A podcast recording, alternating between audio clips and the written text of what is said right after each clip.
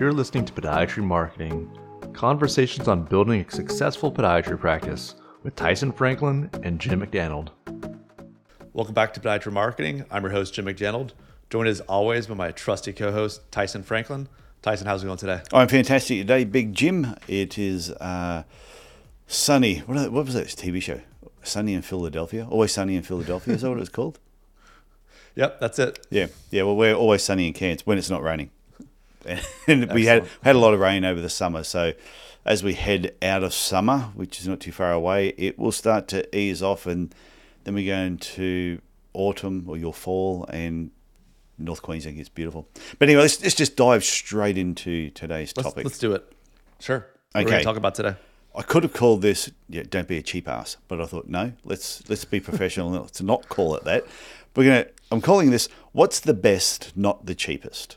And this has come about because you know, I'm a lot of Facebook groups with podiatrists and, and other professions, but especially in podiatry lately, I've had a lot of people, they'll ask a question to the group and they'll say, um, What's your cheaper alternative for, you know, it might be something they're already using or something they're considering? The most recent one was a, uh, was a practice management program.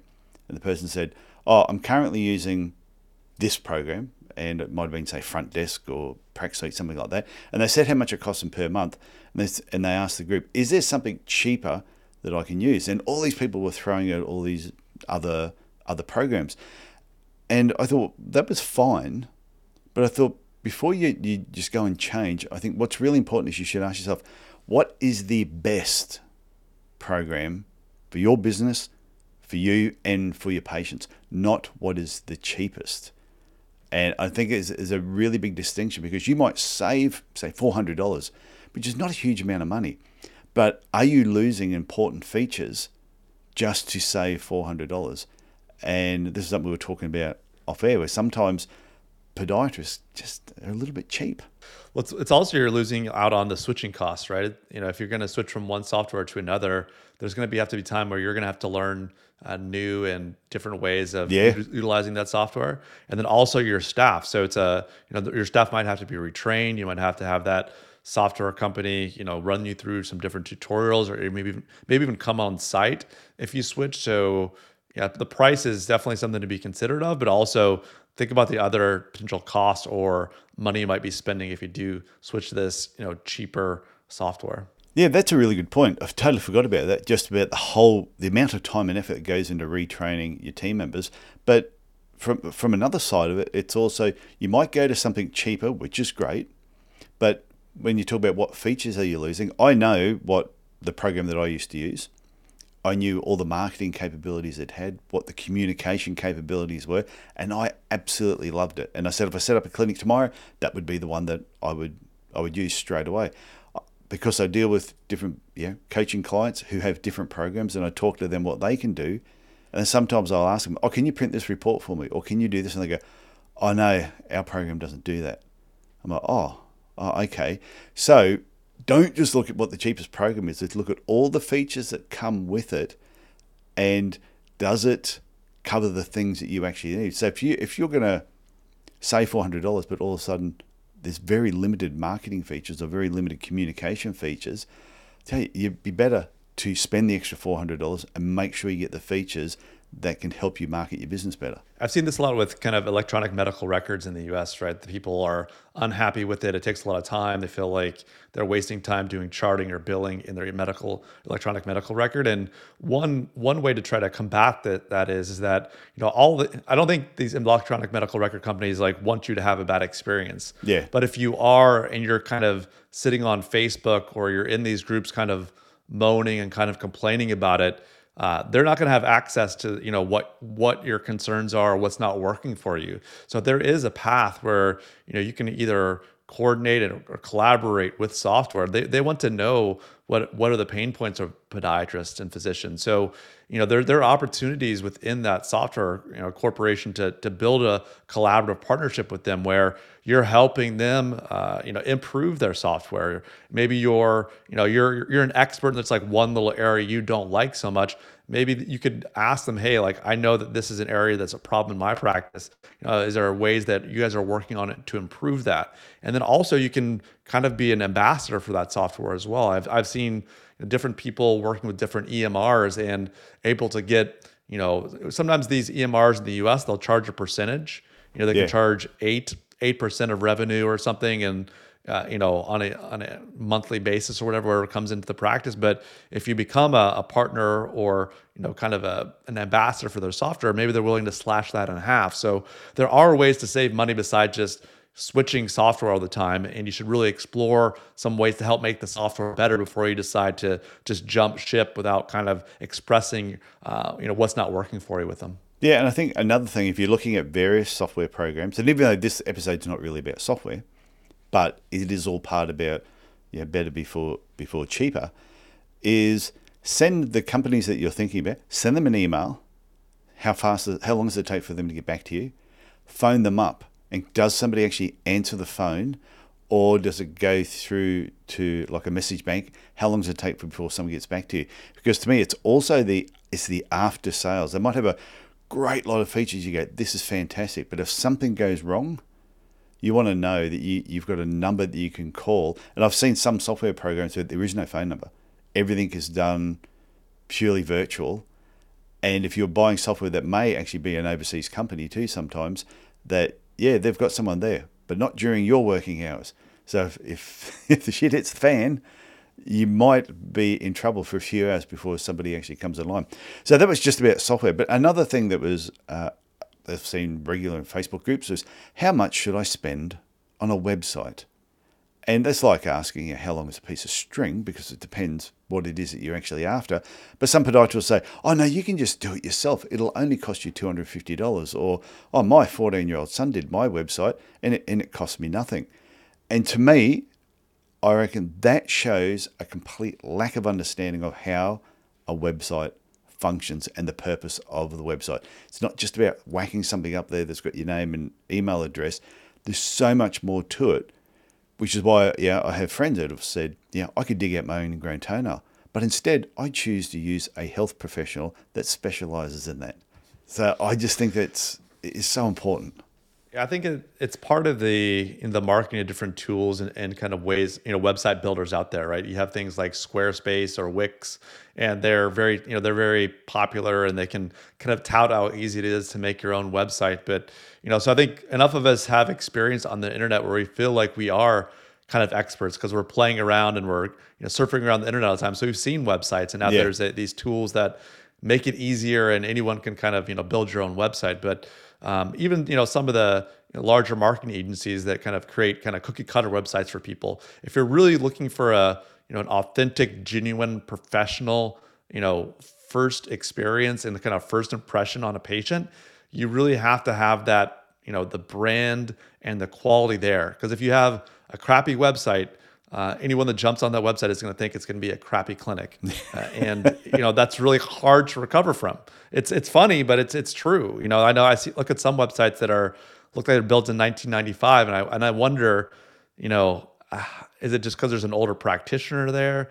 Is it just they don't they don't that they choose not to spend money there? It's it it it puts a lot of questions into your mind. It doesn't necessarily mean that they're you know a bad doctor or a bad podiatrist, but you just kind of wonder you know, obviously I see a lot of websites, so I may be a little bit biased, but you just kind of wonder what the thinking is behind not really showing your best face in public online uh, with some of these clinics that, you know, you can really tell they're kind of skimping on, you know, that huge opportunity to make a great first impression. Yeah, and, and I think when it comes to the website too, some of the comments I saw that were posted, somebody said, I put my website up there 10 years ago, have not touched it since, and it works fantastic. I'm like, I'll tell you right now, it is not working fantastic. You might think just because it's there, but that same person who made that comment, because I'm, I'm I love, it's the same people that comment a lot. And that same person then commented something about, I know I'm booked out two or three months ahead. You know, it's like a badge of honor. I'm booked out two or three months ahead. To me, when someone's booked out two or three months ahead, it means you don't know how to control your, your appointment book very well. But that same person says, oh, I'm not, but my website works great. Well, how do you know? If you're booked out two or three months ahead with just general foot care, you know, routine foot care, and you're not getting any new biomechanical patients coming in, but that's what you want, then your website's not doing what you should. But that's the thing. That's why, to me, you talk to someone who is a professional doing websites, like if somebody needs orthotics, should they see a podiatrist or just go down the local shoe store and get the 16 year old kid to whack in some inserts? It's exactly the same thing. So, other areas where I see people try and get cheap. Yeah. Who can do my Google ads for me cheap? Or this was one that came up the other day. Oh, I'm thinking about using this uh, this young girl to do all my social media stuff. She only charges four or five hundred dollars a month. Is that good? And I'm like, It's a my God, we, do you really have to ask those questions? Well, you know, when you don't it's when you don't know what you don't know, right? Like Yeah. and uh and you know, the kind of quantity over quality, you know, people, oh, I've got I've had 10, you know, Facebook posts or 10 Instagram posts in the last week. It's great for my practice. I'm doing it's it, it's, you know, or I do a blog post, you know, once a week. Isn't that great? And it's well, what what is the quality? What what are you trying to go for with that? What is there you know adequate SEO or is there is our purpose behind what you're doing and is it extending the brand? And I think it kind of relates to both the, this this situation and in the in the previous comments. You know, it's like your clinic is open from eight to five every day, and you have an opportunity then to kind of be professional, see people in real life, and hmm. make an impression to maybe you know get referrals and extend the professionalism and expertise in your local area your website and your digital marketing and your social media is open 24 7 and people are on those devices all the time and if you're not treating it a professional way if you're not can seriously considering quality over quantity and, and just kind of making it be kind of an online home for what you're doing you're really missing the boat and this should be a way to get these online referrals um, but yeah I'm, I'm speaking to the choir here but because you understand but uh but it is one of those things where it doesn't have to be a race to the bottom. These things should be providing new patient visits or recall patient visits. So if it's bringing in ten to fifteen thousand dollars a month because you're doing these things, it makes sense that they cost a few thousand dollars. Yeah, it's funny because when I've spoken to someone who said, "Oh yeah, I'm thinking about using this young girl for five hundred dollars a month," and you ask the question, "Okay, so when you met with her and she spoke about your ideal patient, you know, your patient avatar, what did you tell her?" oh no, well, no, she didn't ask me anything about that. Does she know what you love about podiatry and the things you dislike about podiatry? No. Does she know what a podiatrist is?